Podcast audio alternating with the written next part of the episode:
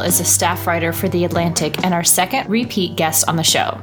We are absolutely thrilled to have you back, Amanda. Thank you so much for joining us to talk about politics, fandom, and of course, football. Thank you for having me. So, how are you holding up in Brooklyn right now? Uh, I'm doing okay. We had we had sort of a momentary hurricane of some sort come through uh, Brooklyn like an hour ago, uh, but it's done. Oh, we, we, you know, we had that in Philly. It must have been the same thing. Like we had this like freak storm for like 20 minutes where like the trees were going nuts. And I was telling him that like we had the storm. I don't know how my connection's going to be. So maybe it was the same thing. Yeah, it probably was. It was like this very thin, long line of thunderstorms that just like blew right over us. Um, so it, it, was probably the, about the same thing. Uh, but yeah, it was very thin. So it, it rained and like sleeted for uh, you know 10 minutes and, and now we're good. I was i was worried that it was going to keep going through this and that it would pick up on the audio. Hmm. and so sort of how are things how have things been up there like since the election and all that stuff happened? Uh, things have been okay i would say. Like it rained a lot last week so i, I think most people were just sort of inside chilling. Um, COVID cases are going up here, uh, like they are pretty much everywhere. And and I think that based on my experiences going out this weekend to the grocery store and, and, things like that, it seems like people are trying to be a little bit more conservative with their movements and with their uh, with their outside of the house plans. So uh, things are pretty quiet here. Um, but the the immediate aftermath of the election was pretty fun. A lot of celebrations, a lot of uh, music in the streets, stuff like that. Yeah, yeah, absolutely. And so, kind of building off of that, let's start with the election. So, how are you processing recent events? For example, Trump, his reaction to the election, of course, Biden and the fascism debate, and really all the truly absurd and also incredibly high stakes that we are all constantly being assailed by? Um, that's a great question. I I am sort of not processing it. I think uh, I. Uh, although I think that what the what Trump and the administration is doing with undermining the uh, you know undermining confidence in the results, undermining confidence in the uh, system of elections is dangerous. I I don't think he's making a very spirited effort to actually uh, pull the levers of power that would be required in order for him to maintain office. Um, that doesn't seem to be the point of what he's doing uh, or the strategy that that ultimately is, is being employed here, uh, which is both uh, reassuring in the short term, but but worrying in the long term. I think.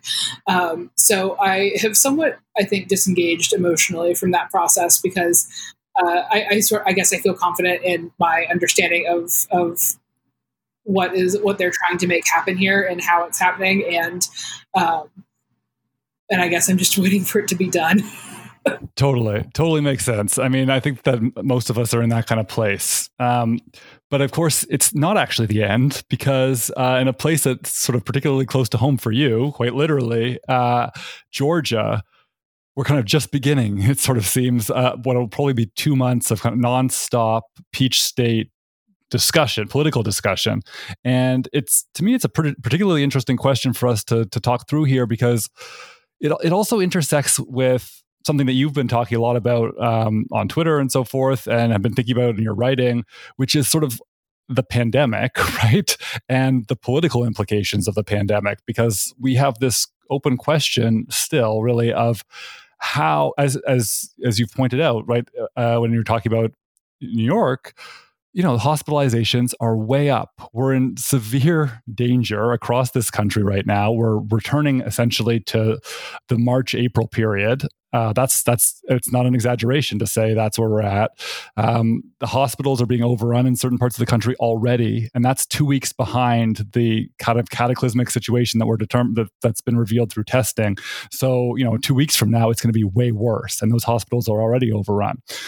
And the only solution, as you have pointed out, the only solution to this, uh, and I, I couldn't agree with you more, the only solution is paying people to stay home right? Paying businesses to close so that we can all survive together um, and emerge hopefully intact at the end of this process. But of course, the Senate has absolutely under McConnell's leadership, et cetera, has completely refused to address this issue in any way, shape, or form. And the election of Biden, you know, of course, you know, Trump's regime is making it difficult for them to transition. So they're not able to put in place their task force, whatever. They don't get the briefings that they need to get.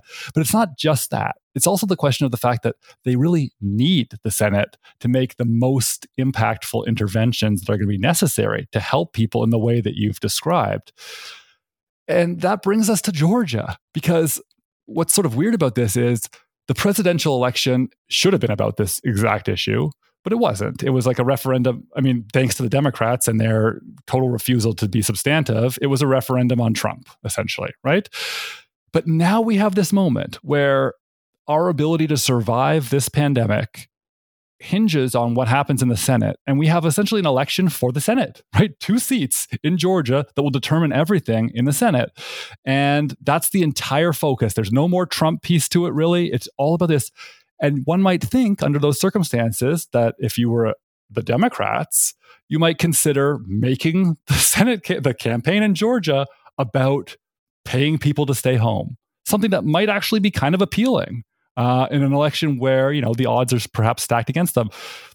But we haven't seen anything like that whatsoever, which is driving me out of my mind.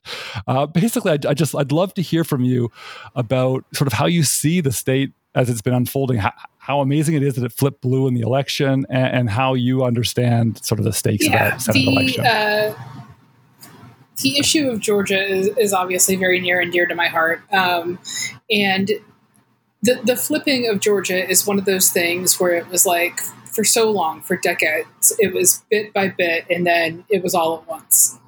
Um, the, uh, the the push to to turn Georgia blue has been ongoing in community organizing uh, in the state for for a very long time. It got uh, a big push um, after the 2018 gubernatorial election in Georgia uh, from Stacey Abrams uh, and her her organization um, helped helped definitely push things over the finish line. Uh, and so it's it, it's a it, it, was a, a very long process that that I don't think you can really pin to to uh, one organization, one person, one phenomenon. Um, but just I, I I have been a proponent of the idea for a while that Georgia is a microcosm of the country. Um, it's it's a very complicated state with a lot of uh, a lot of different conflicts within it, a lot of different types of people within it. Um, so it, it, the the process of turning Georgia blue is something that I hope Democrats will will learn from and take seriously and uh, and apply the lessons of it to other states. Um, I don't know exactly how much confidence I have in the National Party doing that. Um, uh, because Georgia has a big has a big advantage over over much of the South, and the state is pretty rich, um, as opposed to states with lower populations and, and without a, a, major city like Atlanta in them. Um, so you uh, you end up with organizations within the state that that can attract the resources necessary to do the type of organizing that gets people to the polls, that gets people registered, because uh, registration is a huge um, is a huge uh, hurdle in in voting in this country, and um, but it's hard to replicate that with just grassroots organization elsewhere. You need you need solidarity among states. You need solidarity uh, between richer states and poorer states, uh, and you need hopefully some sort of overarching organization that can help coordinate that. Um, so uh, so looking forward i am i'm interested to see if because i mean the democrats don't invest in the south at all. They haven't for decades. Um, so there's there's very little structure on the ground. In order to mobilize voters there's very little structure to um, to make a coherent pitch to to people who have never voted democrat before or who are new voters overall. Uh, and that's i think a problem for the democrats in much of the country but it's a very uh, so it's a really severe problem in the South because you you lack the uh, on the ground organization that traditional democratic strongholds have.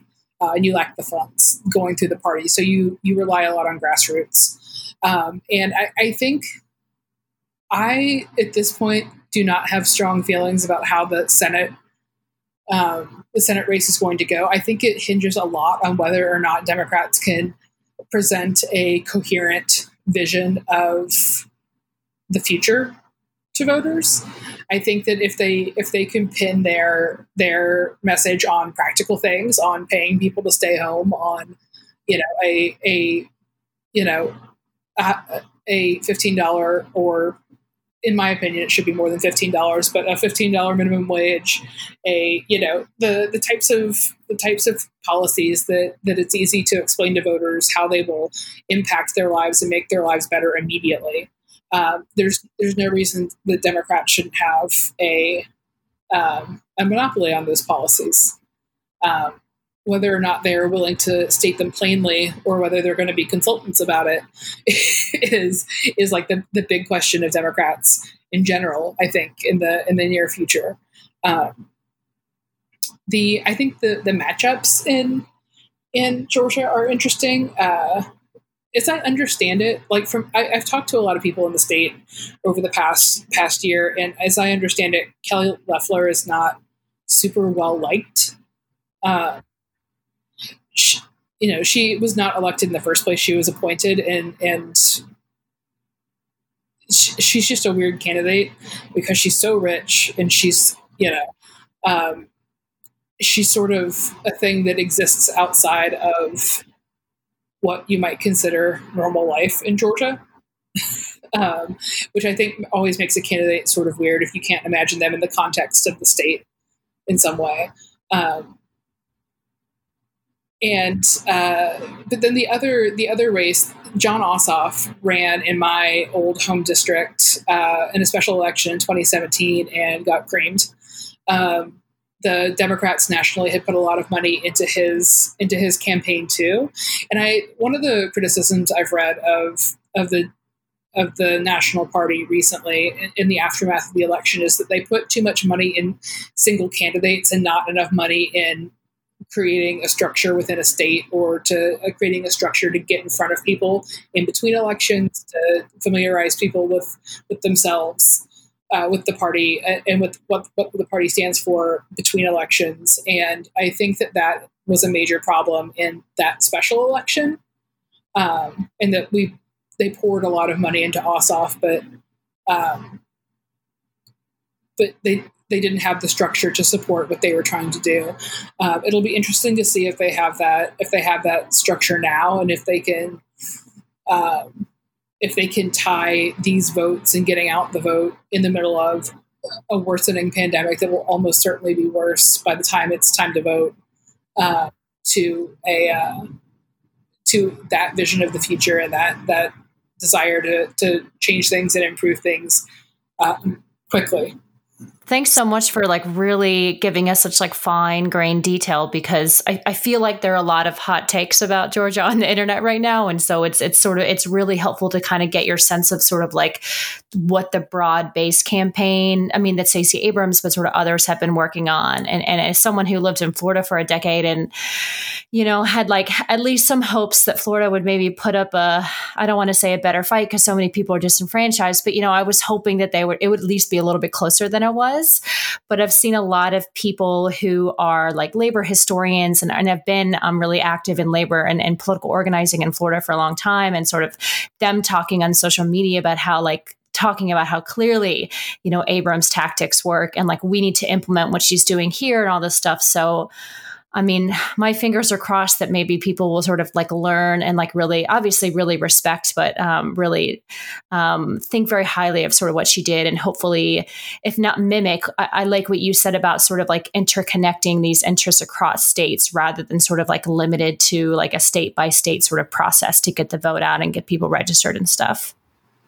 Yeah, yeah, and I, I think that that her that Stacey Abrams's efforts in registration were really important because you saw in a lot of places across the country that even as uh, you know even as the pandemic wore on and the Trump campaign did worse and worse and worse, you saw uh, lots of states Republicans outpaced Democrats and new voter registrations. Uh, when, you, when you have that happening, and it was happening by really big margins in a lot of really key states. I think in Arizona it happened, uh, in Texas uh, if I remember correctly. And when you when you have that happening, like that's a that's a really clear symptom that that one party's ground game is going a lot better than the other parties.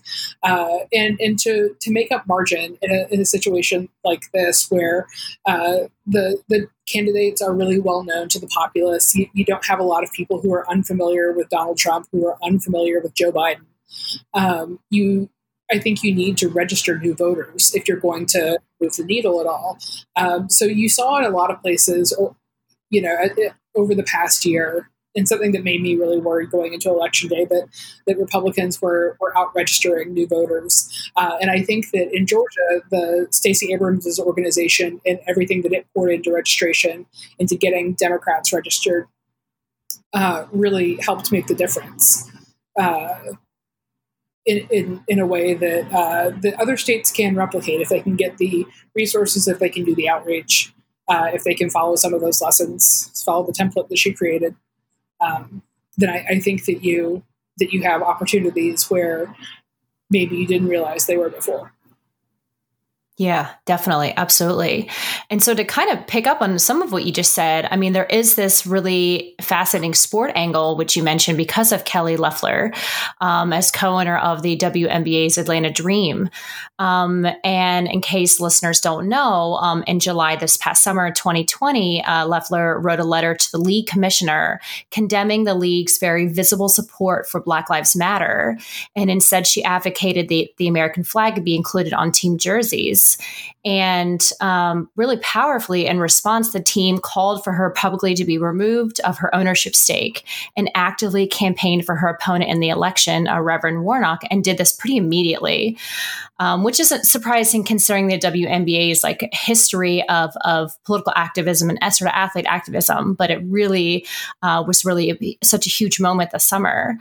Um, and so we're wondering uh, to what extent have you been following this situation? And do you have any thoughts on how significant the Dreams efforts may possibly have been in the campaign in the campaign to date and may continue to be moving forward? Um, and in all honesty, you know, it sort of strikes us that this may have been one of the most directly influential political inventions, political interventions an athlete or group of athletes um, has made from an electoral standpoint. Yeah, I think that the that the issue of Kelly Loeffler and the Atlanta Dream is, is an interesting one. Uh, I think that, my, I mean, my read of the situation as someone who was watching it on the outside and who knows a little bit about the dynamics at play is that Kelly Loeffler was not someone who was beloved by the uh, Republican base in Georgia. She didn't have much of a. She was not a super known quantity. She didn't have like the culture war credentials that a lot of the Republicans that have been super, uh, super effective and super, uh, super popular under Trump have have had. So I, I, think the Atlanta Dream situation was an opportunity for her to sort of seize on a culture war thing and put herself at the center of it um, and make herself look like a little bit of a victim.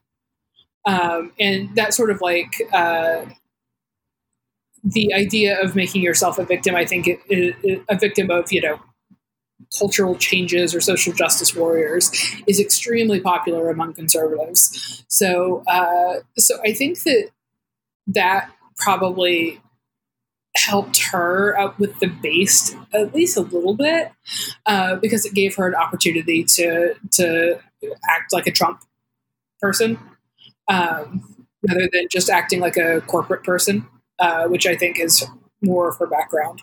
Um, so I think that that gave her an opportunity, but it, but it also gave um, the athletes on her team an, an opportunity to to react against that, and they acted with. Uh, much more purpose and much more specificity, and uh, I, I think more bravery than than a lot of their male counterparts had. Uh, definitely we we saw over the summer a lot of male athletes doing doing really brave things uh, and, and, sort of putting their neck out a little bit in a way that uh, in a way that professional athletes haven't in you know in the past few decades. Uh, but I think that the, the the players on the Dream, you know, took it to to an extreme that I, I think a lot of progressive fans are hoping athletes will take it to. Uh, because just saying to, you know, just encouraging people to vote or just encouraging people to to speak out about injustice and things like that gets a little bit milk toast. It's a little bit vague. Um, so I think that the specificity, like I said, with which the the Atlanta Dreams players came out uh, and uh, and repudiated their owner, uh, and that, that they were that they were going to war basically against their owner and not against a politician uh, who was unconnected from the team. I, I think is commendable, and uh, and you know they're not millionaires like their male counterparts are. Uh, so there's there's uh, the financial stakes for them are are a little bit more in line with the financial stakes for you know somebody who works in any kind of company uh, going going against their boss. Um, so I, I, I thought that that was one of one of the more interesting and compelling instances of athlete activism uh, that we saw over the summer. Yeah, absolutely. Definitely. And and so sticking with the issue of sort of how electoral politics and sport intersect and sort of moving to something that we've all been watching extremely closely, you know, over the last year especially, uh, we'd like to address the role of Big 10 football in the election and specifically the fact that Trump very explicitly took credit during the first presidential debate for restarting the Big 10 season. Um, and since then, he's obviously lost Pennsylvania, although barely, uh, Michigan, Wisconsin, and Minnesota, but also handily won Ohio, Nebraska, Iowa, and Indiana. Do you think that his stance had any bearing on the election? And if so, what should we make of it? You know, I, am not sure that it did. Um, I think that I think that people sometimes have the have the urge to um, to to let's see how should I say this I, I think that people sometimes ascribe a little too much uh, credulity to Trump fans or to, to Trump voters. I, I think that that even people inclined to to vote for him could probably look at that situation and go, Ohio State was losing their minds trying to play football. Nebraska was losing their minds trying to play football. It's probably more likely that you know that powerful programs within the conference and the profit motive got them playing football uh, rather than rather than Trump. I don't I don't think that most people who voted for Trump in those states would look at him and go, "That's a college football fan." Um, I, I, think he's pretty. I think he's pretty plainly not. You know, I, I think that that sort of, uh, yeah, I don't know. The, the Big Ten football thing is has has been one of the the more fascinating things to me in, in all of this, and I don't maybe I'm giving Trump voters too much credit, but but I think that they can look at the the situation and the culture within their own states and go, yeah, there's enough pressure here to make this happen without him, without his intervention. Yeah, I can see that. And, and just by the way, as a sidebar, I've just got to. I've got to express my sub, smug satisfaction in um, what has happened to our friend Jim Harbaugh this season after he publicly protested to get this season launched, even as really, really courageous graduate workers on campus were literally on strike trying to push the university to produce safer working conditions for everyone on campus. Our friend Jim decided that actually what was important was getting college football off the ground. Um, so he made that protest at the exact same time, only to find himself in a season where the team is being so humiliated that he will almost certainly lose his job. Maybe not even at the end of it, maybe before the end of the season. It has been so humiliating for Jim. So I just, you know, just wanted to shout out, shout out uh, Michigan right now and yeah. how well that's going. yeah, gone. You, you have to look look at that um, and go, you know, Jim, exactly how bad did you want to play football?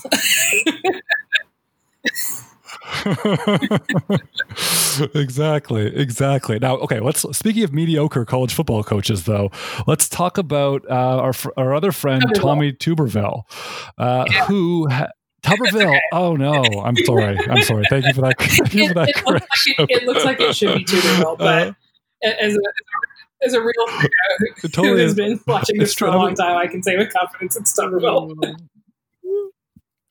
Oh yeah, no, I trust you on that, one hundred percent. Uh, so listen, this this Tuberville has been elected as a senator in Alabama now, and recently he received some national attention because of his assertion that World War II was fought to rid France of socialism, for one thing, which on the surface seems like absurd and hilarious until you realize that actually, like a lot of Americans conservatives think that the National Socialist Party uh, in Germany, uh, aka the Nazis, were literally actual socialists, and their entire worldview may not like this may not just be bad faith, but actually like literally a lot of people in the United States may hate socialism because they actually think the Nazis were socialists, which is just that's the sidebar of like a bit of horror I have. Um, yeah, I should. I sorry yeah, to yeah. interject. I have.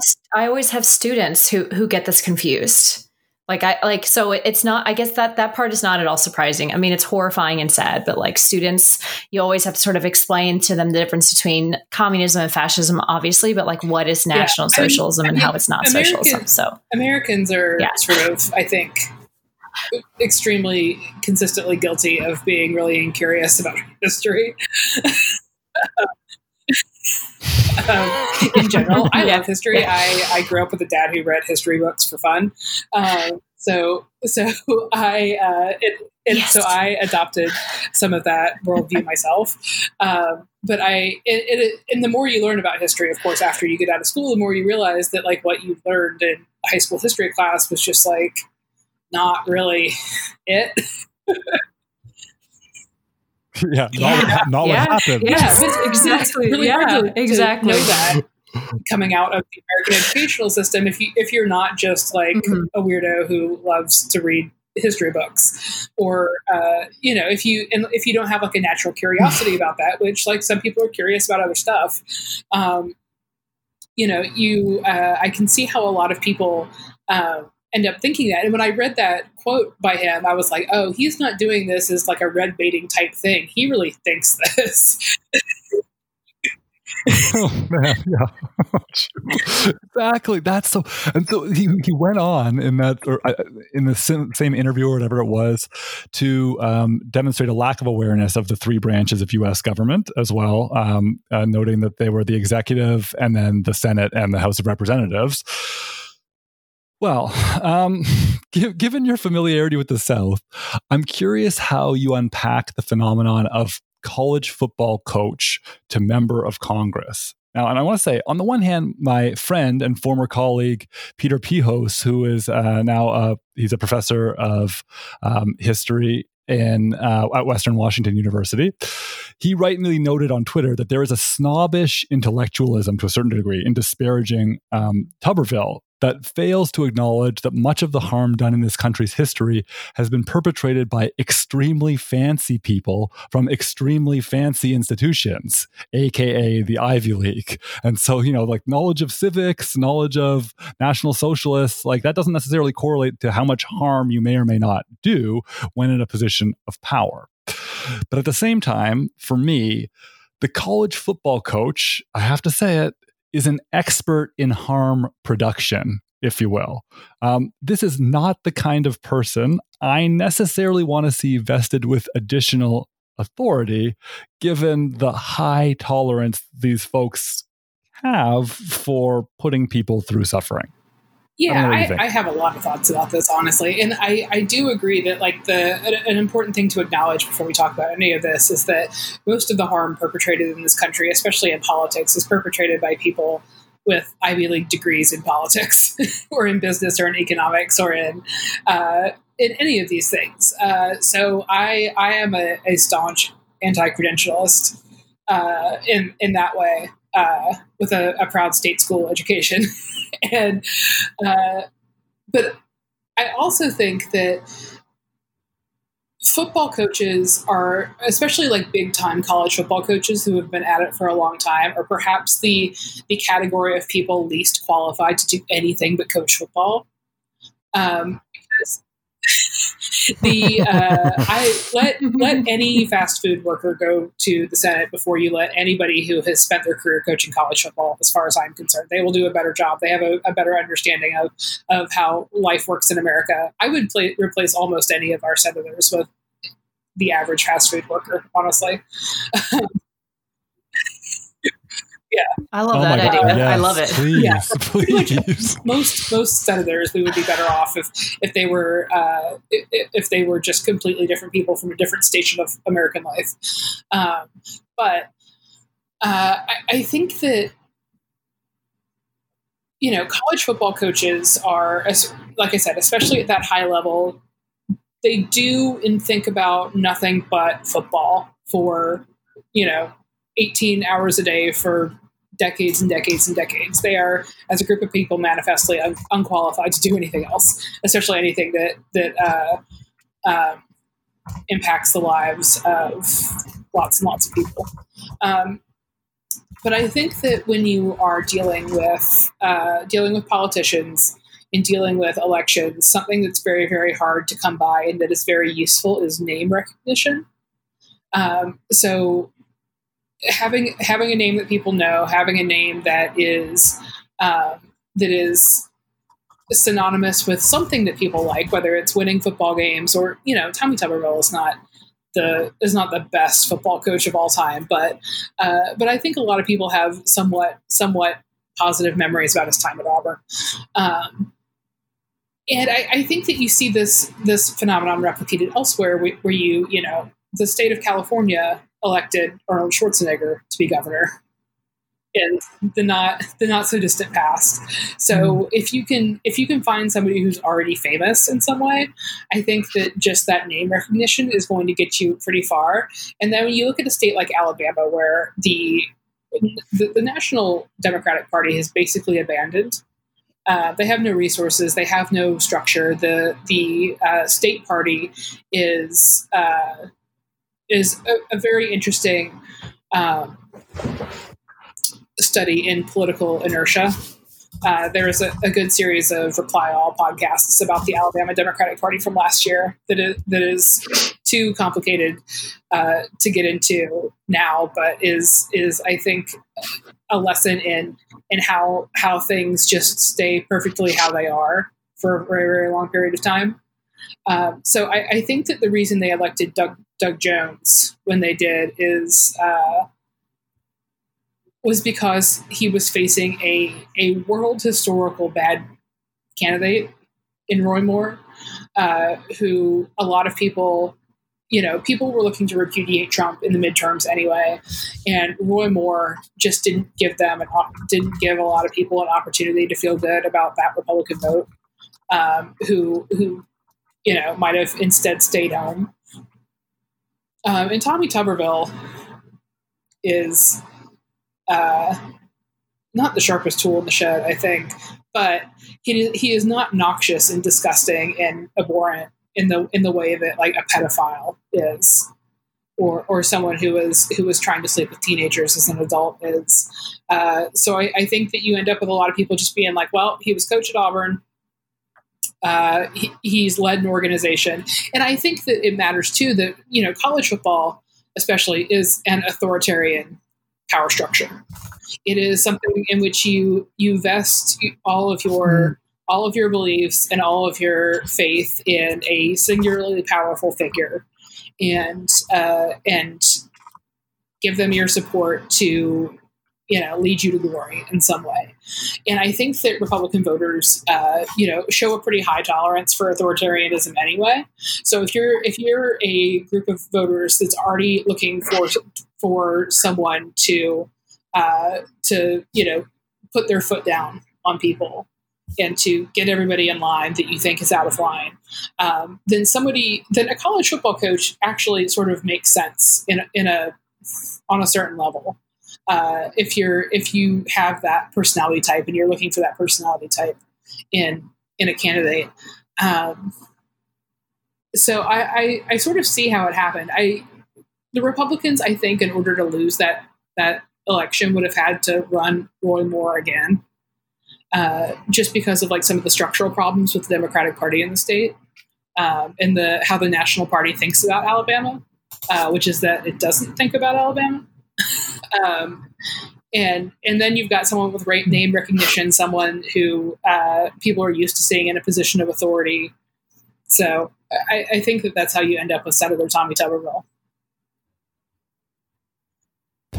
Yeah, I totally buy that. And honestly, for a lot of the same reasons, I mean, we've I've joked with this, other people have joked about this, but like it's probably why someday we're going to see Senator Dabo Swinney too. Um, you know, I, well, I certainly wouldn't be shocked by that kind of outcome because you know, so, yeah, Senator Dabo. I know, and uh, I, I, I hate to see, truly, I hate yeah. to see it or contemplate it, but um, I can readily imagine it for a lot of the same reasons in South that yeah, happening in South Carolina. I, you know, like I said, I think that that someone who people are used to looking at at the top of an authoritarian power structure, someone who has great name recognition and perhaps some happy memories attached to to their name. Uh, you know, I, I think that in a in a party where the the Democrats don't really run much opposition and don't have much structure, then you know that's a sort of a layup for the Republicans. I think that's exactly it. Layup. That's a perfect way of putting it. Um, now, listen. So I, am thinking. You know, if we talk about college football, college football coaches, we also have this sort of question of um, the situation with crowds. You know, and this is something that's you know it should be even more in our minds given what we sort of were talking about earlier with the how covid is playing out right now across the country and the fact that we're getting into these increasing states of lockdown you know which frankly I, i'm not unhappy to see but something that's interesting to me about the question of crowds is sort of what we saw play out um, the Saturday that it was announced that um, that Biden essentially won the election, or was fairly clear that Biden had won the election on that Saturday. That night, we saw fans the, on that same day storm the field at Notre Dame after the football team upset Clemson in their, their big matchup that night. Unsurprisingly, the response of many onlookers to that game or to that, that, that incident was approbation for those fans, right? People were like really disdained the fans for having engaged in that kind of, you know, unmasked uh, free for all on the field. Yet, Earlier on the very same day, political celebrants took to the streets across US cities, much as we saw Black Lives Matters protesters do this uh, the same thing during the summer. I would say, and I mean, I guess what I'm trying to, there's obviously a huge divide in terms of how people read these things from a left right perspective and a kind of breakdown along the lines of like how people would have voted in this election. And that's not really what I'm talking about. And when I say this, I mean more the folks who were critical of Clemson were the same sort of people who were not, or so not Clemson, but the, the, the fans at Notre Dame were the sort of folks who were not critical of the Black Lives Matter protesters and not critical of those political celebrants.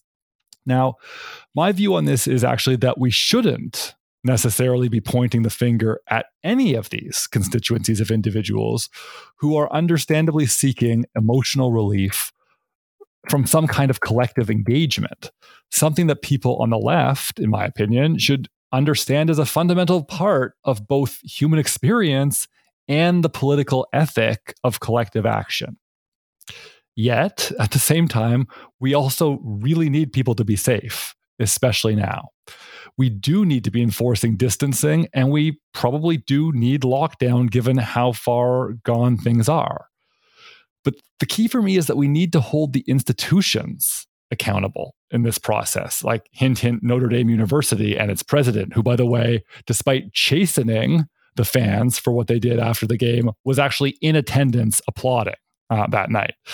Right. So we need to hold these institutions accountable, the institutions that produce the conditions for unsafe social relations during a pandemic not the individuals who then have to live within those conditions uh, governed by those institutions. For me, Notre Dame asked for the field storming when they decided to compel athletic workers to labor during a pandemic and to allow fans in the stands to watch. This was the logical outcome of those decisions. I'm curious if you see it the same way, similarly, or maybe have a different read on all that. No, I, I think I agree with you on that. The the field storming doesn't really bother me. Um, the we, we know well we know from the black lives matter protests over the summer that if you are outside if you're masked up even if you're in a, a big group of people um, the the you know the the odds of transmission are lower than they would be if you were than if you were unmasked you know in in your dorm with a bunch of other people. Um, which a lot of these kids are. Um, so there there are a lot of uh, you know ideally you don't end up in a large group of people outside even if you are masked up screaming.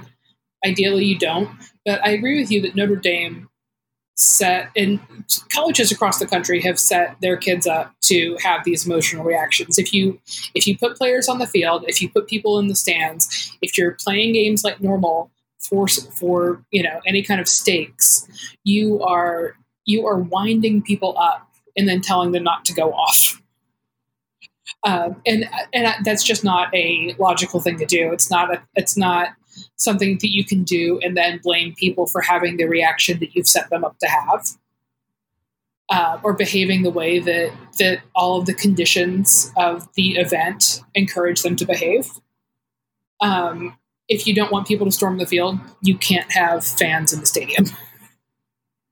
that is, you know, you you can't expect people to to cease being human beings and cease looking for collective joy or collective emotional release or or just a collect any kind of collective emotion.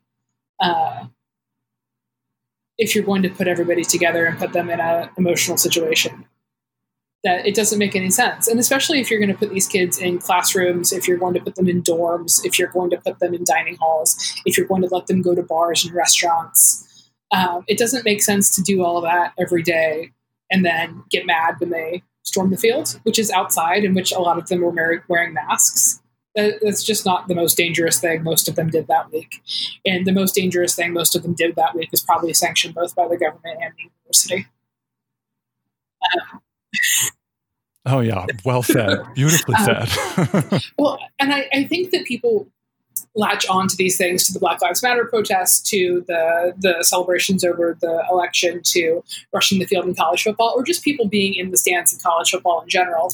I think people look at those things and latch onto them. If, you know, and project their horror onto them about uh, potential infections because the because they can't see the way that these infections are actually being passed. Uh, we know that that happens uh, in private gatherings, it happens within families, it happens uh, in, in small groups, at small social gatherings. Uh, it happens in, in, inside bars and restaurants. So if you're somebody who is, you know, not seeing your friends, not seeing your family, not uh, socializing in other people's homes, not um, not having people in yours, not going inside of restaurants, uh, the the way that you see people breaking rules that, that you have chosen to uh, adhere to is by watching them do stuff like that on TV. So I think that that all of that collective frustration and horror then gets projected on on those displays because they're public, when in reality the the dangerous things are happening in private they're not happening where you can see them and express your horror. Yes, yes, and, and, you know, just building on that, what you made me think of is actually a conversation I had with my students. We we had our last class this week, and I just I the thing I kind of had to end on with them was I, I wanted to know about their experience this semester, right? Like what it was like um, at at Duke. They are on campus. Um, but you know with like many regulations our class was remote. So i was not on campus with them and they you know they were all in their respective dorm rooms or whatever um, while we were in class. And one thing that they highlighted which i thought was a great observation and totally intersects with what you're talking about was the fact that at times what the university would do was sort of say look there's a dangerous situation. For instance like we, we can't what you said about bars and restaurants right? Like we can't we can't have people eating in a food court anymore right? And again, this makes sense on the surface, right? Like, oh yeah, you're right. We shouldn't have people eating in this food court. That's a dangerous environment. But so they literally took away the tables and chairs. But what happens when they take away the tables and chairs? And the students literally told me this. They go off campus to eat in a much more unsafe environment, or they join each other in their dorm rooms to eat, right? Because the university, like all the universities that has students on campus, it's exactly what you said, is inviting people to come together and to congregate. That is why they are there. That's just like they put the when when you invite a fan in the stadium, you're inviting them to storm the field. When you invite students on campus for university experience, you are inviting them to eat lunch together. That's part of the deal. And the students' point was it's not that we don't agree that you should be trying to protect us. You have to find a better way. Organize those chairs in a different way, right? But don't just take them away and force us to, you know, go to our own devices. And then what happens is if they get caught, right, in that dorm room, or if they're caught off campus in a certain way or whatever, then they get in trouble. Um, then they're punished for it by the institution as if it's their fault. So, you know, I, I, I think I think you have a perfect read on that. I think that a lot of what especially universities have and, and to a certain extent state and federal governments too have decided to do is is set themselves up for plausible deniability. Because the university can say like well we, we don't want people congregating so we took the tables and chairs out of the dining hall. And then if you congregate anyway which is the natural human thing to do when eating a meal uh, that is you know always a collective experience in you know human history. Um, if you if you do that, then it's your fault and it's your choice, and you made, made a bad decision, and we tried to stop you. Um, but like, did they, or did they just remove their own liability? exactly, exactly. That's what it's all about. That's it. Okay, I actually want to make sure we get a chance to ask a question that I kind of asked at the end of our last episode with Max Alvarez and Sina Ramani, which I encourage people to check out. We were also talking about um, political issues there um, I asked it, but it ended up being kind of a rhetorical question. And I want it not to be a rhetorical question here. I want it to be a, a real question because it's something I'm, I'm really thinking a lot about, which is what to make of fandom today in the context of this, what you know has been characterized as increasing political polarization. Now, my contention is that while sports fandom has long functioned as a kind of imagined community, I've said this many times, a, com- a com- what I would call a compensatory site of meaning and investment for the degradations and atomization of capitalist life, political identity seems to increasingly be taking on a similar sheen in the US. We have this kind of MAGA versus the resistance, if you will. Um, I would probably also suggest that the underlying causes are the same people grasp onto something that is clear, simple, and offers hope and fulfillment in the face of incredible complexity and dehumanization. But the question I have is what happens when these forms of identity collide? The Atlanta baseball fan is supposed to be able to sit next to a fellow fan and assume some form of fundamental commonality right like that's that's the imagined community that's the kind of benefit that they get this sort of sense of collectivity that's what makes the imagined community work but what happens when those two fans of the same team are at the same time red and blue? Does sports fandom break down? Does political identity break down? How do these things get reconciled? I, I really wonder this right now. I cannot imagine the MAGA fan and the resistance fan high fiving right now. Yeah, I, I, think this is an important dy- dynamic that you're gesturing toward here. Uh, and I, I think that this is sort of like the the logical extreme of stan culture, where uh, where you sort of choose, you know, a movie franchise or a singer or a politician or uh, something like that, and sort of integrate it in very explicitly into your sense of self, into your identity, into your worldview.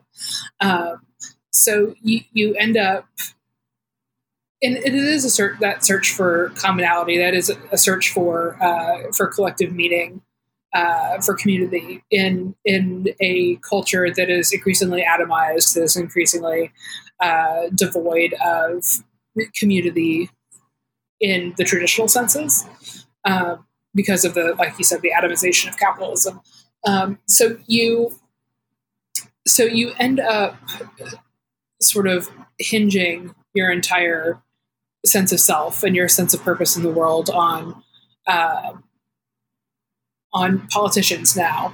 And I, I think that that really does complicate uh, other types of fandom. And, and I think that we should have seen this coming when the when the baseball hats, the MAGA baseball hats, became a symbol. Uh, because I, you know, yes. as, as, someone who who has long rooted for a team that wears red hats, um, I know that that I and a lot of and a lot of people I know became uncomfortable wearing our Georgia hats because you know from from a distance it's just a red hat and we we know what a red hat means in America right now. Uh, and and you don't want you don't want to make people uncomfortable. You don't want to make people uh, give the you don't want to give the wrong impression of yourself to people. So I you know I stopped wearing the red hats. Um, I was never a big hat person anyway so it wasn't it wasn't a big sacrifice for me. Um, but I, I think that that when you're when you're wearing stuff like that, that you're giving a really clear indication that that your political identity has superseded the other parts of your identity. Uh, and, and, when that becomes true, it, it becomes very, very difficult to get past that and look for other types of commonality in life. So, I, and I think that the way that uh, that sports has become a, a one of the central sites of the culture war uh, is is indicative of this split, um, where it is more and more important for people on both sides of the political divide to feel like their uh, their literal teams um, are on their figurative team. Um, and, I think that it becomes a branding issue then for uh, for these these sports organizations because you're trying to make both sides happy. Um, and I don't think there's any way to make both sides happy in America right now. And there's and there's no desire from either side to just put politics aside, um, because both sides, for different reasons, view that view, you know, the the the urging to put politics aside as as sort of a, a an attack on them personally. Um, so I, I think you end up in a, in a very difficult situation um, if you are if you're trying to to build a community around something that's that is uh, nominally non-political because nothing's non-political.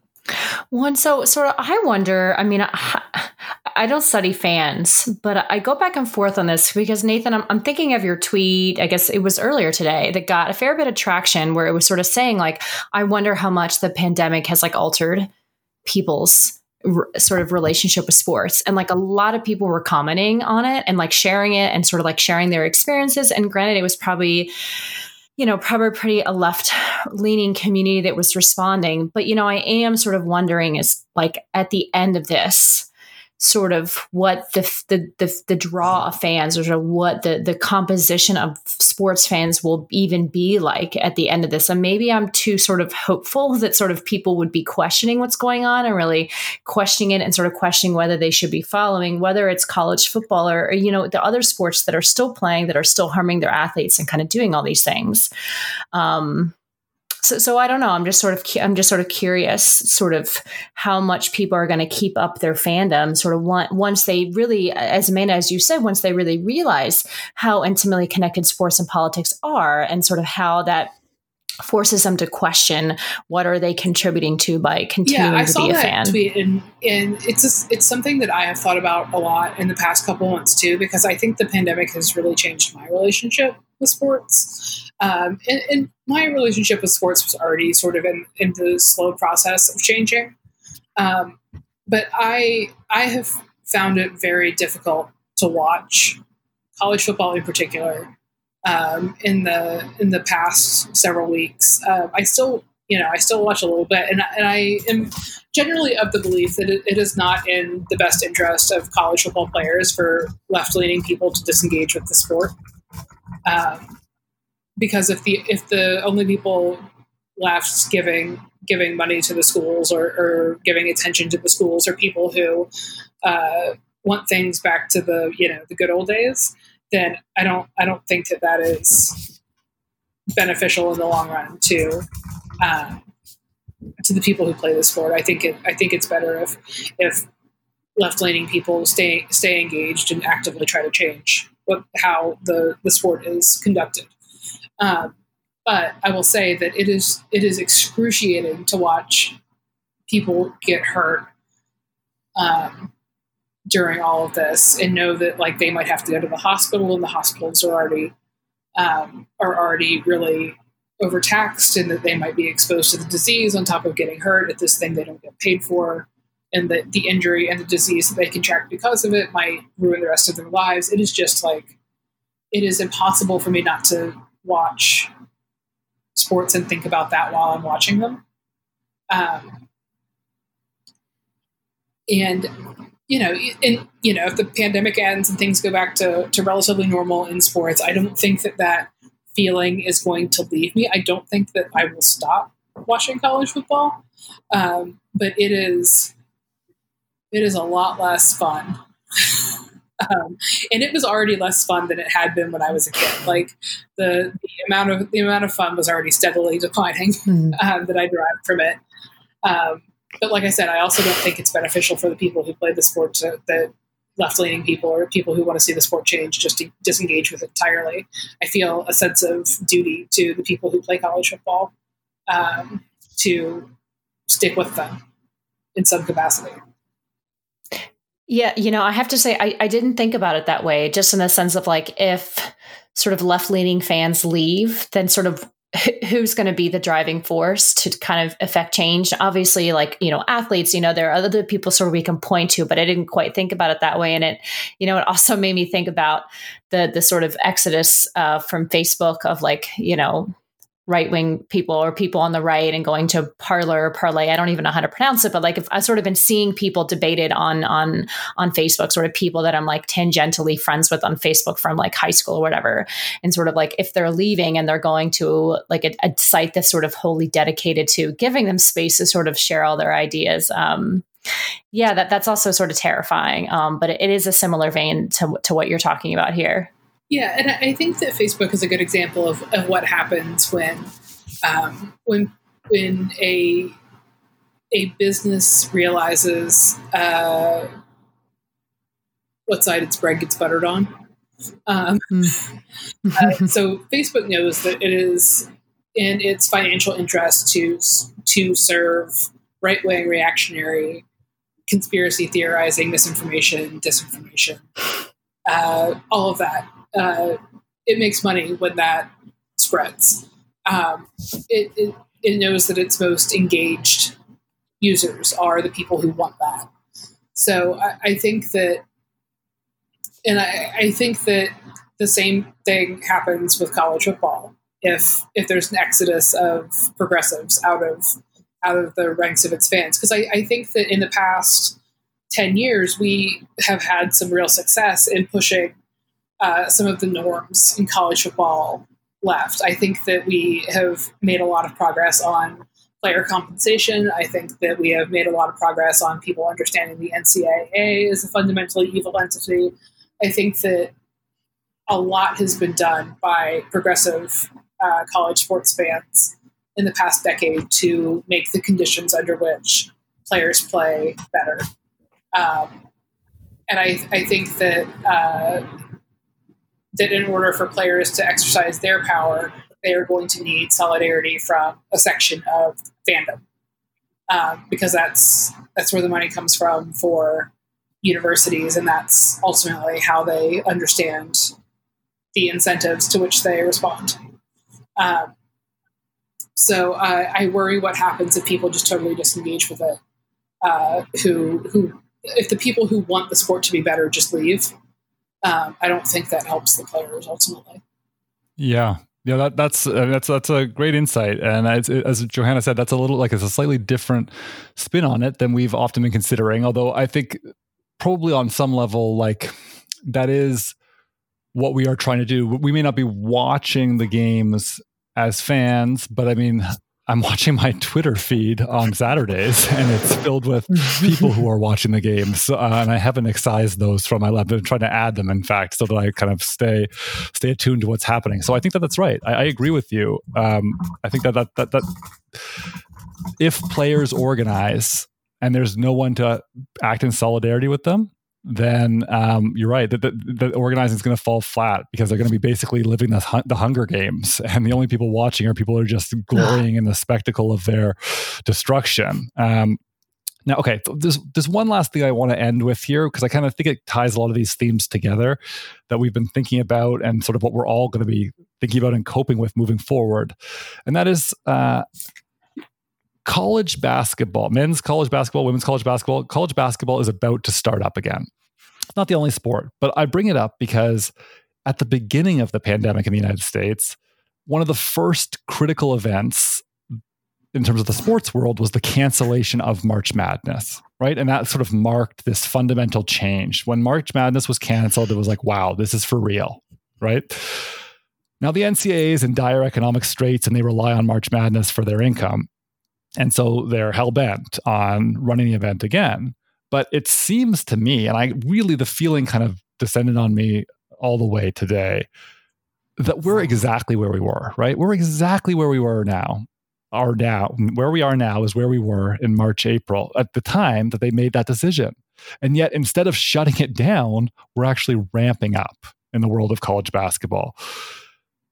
I, I mean, I don't exactly know what to do with that, but I, it seems really disturbing to me. Um, college football is falling apart right now, and yet we're trying to start up with college basketball. This question is it's about that, but it's also really what do you see needing to happen? Like, where do we go in terms of the pandemic, right? Like, what is this winter going to look like? What do you hope for? Is there, is there room for hope that we are not going to see a hundred thousand plus more people in the United States die, or is that is that almost an inevitability at this point?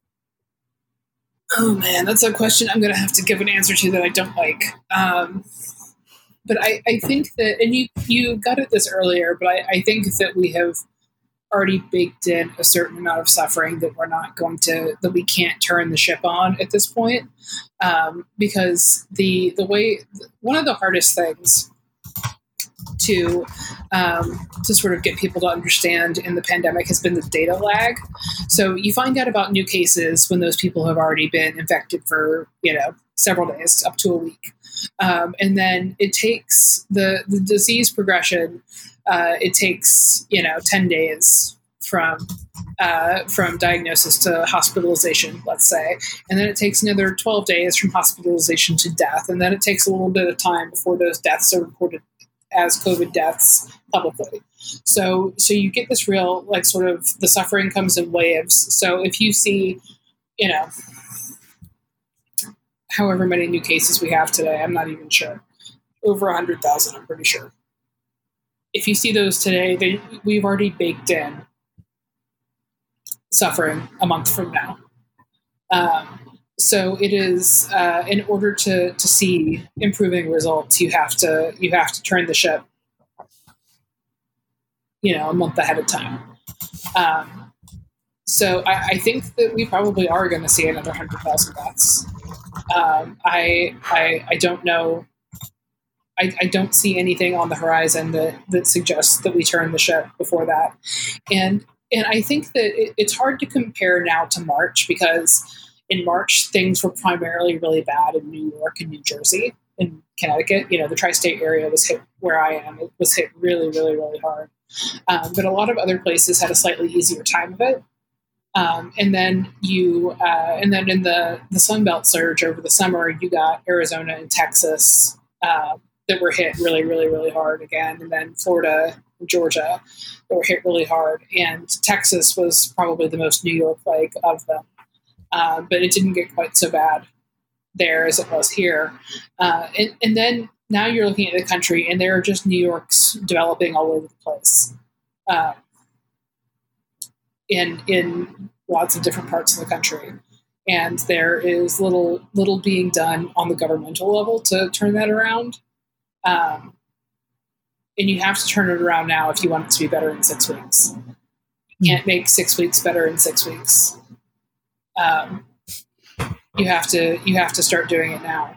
Um, and just nobody's doing it. um, nobody's doing anything. Um, so, and, and, I think that uh, that you know the people who are putting on March Madness are to a certain extent uh, taking advantage of the fact that we that a lot of people have just gotten really numb to what's going on, They've gotten really, mm-hmm. uh, you know, personally numb to it because a brand new threat. And I, I wrote an article uh, a couple weeks ago about how people understand fear and how people change their definitions of mm. safety. And like a, a, brand new threat where you don't know you don't know what it is, you don't know where it might be coming from, you don't know what to think of it, you don't know what your personal risk is. People react really, really strongly to that. They panic, they uh, probably overreact in some situations. They um, they look for ways to protect themselves. And but then over time, as as people sort of have more time and more information to evaluate that risk, um, some of them are going to are going to take signals from people who don't have their best interest at heart. Some people are just going to to get confused and get overwhelmed and just decide to be optimistic. Um, some people are going to decide that because nothing bad has happened to them or their immediate family, that nothing bad will happen to them or their immediate family um, just because that's the that's the easier thing to wrap your head around than this constant continued vigilance and this confusion in leadership that's happening. Um, so you you get an environment in which more people are dying, the situation is more dangerous, the situation is uh, is not improving. Nobody's really doing anything to improve it. There there are no there's no help coming on the horizon, and people are like, well, let's just do more March Madness anyway you know, why not? Um, and and I don't I don't know that there's anything that I see that is going to effectively combat that kind of complacency in the near future. Yeah, definitely. And you know, I was scrolling Twitter before we recorded and I, and I saw your tweets about that piece. And so I was thinking like, oh, I definitely need to read that. So we will absolutely link it in the show notes. Um, but Amanda, thank you so, so much for coming on with us tonight. This was such a, like an, such an intellectually stimulating conversation. It really was such a joy for us to have you on and sort of hear your really amazing insights about election politics in Georgia, also Alabama, um, and then sort of how you see these things connect um, with sports. And it was just wonderful to have have you. Yeah, thank you so much for having me again. I really enjoyed it.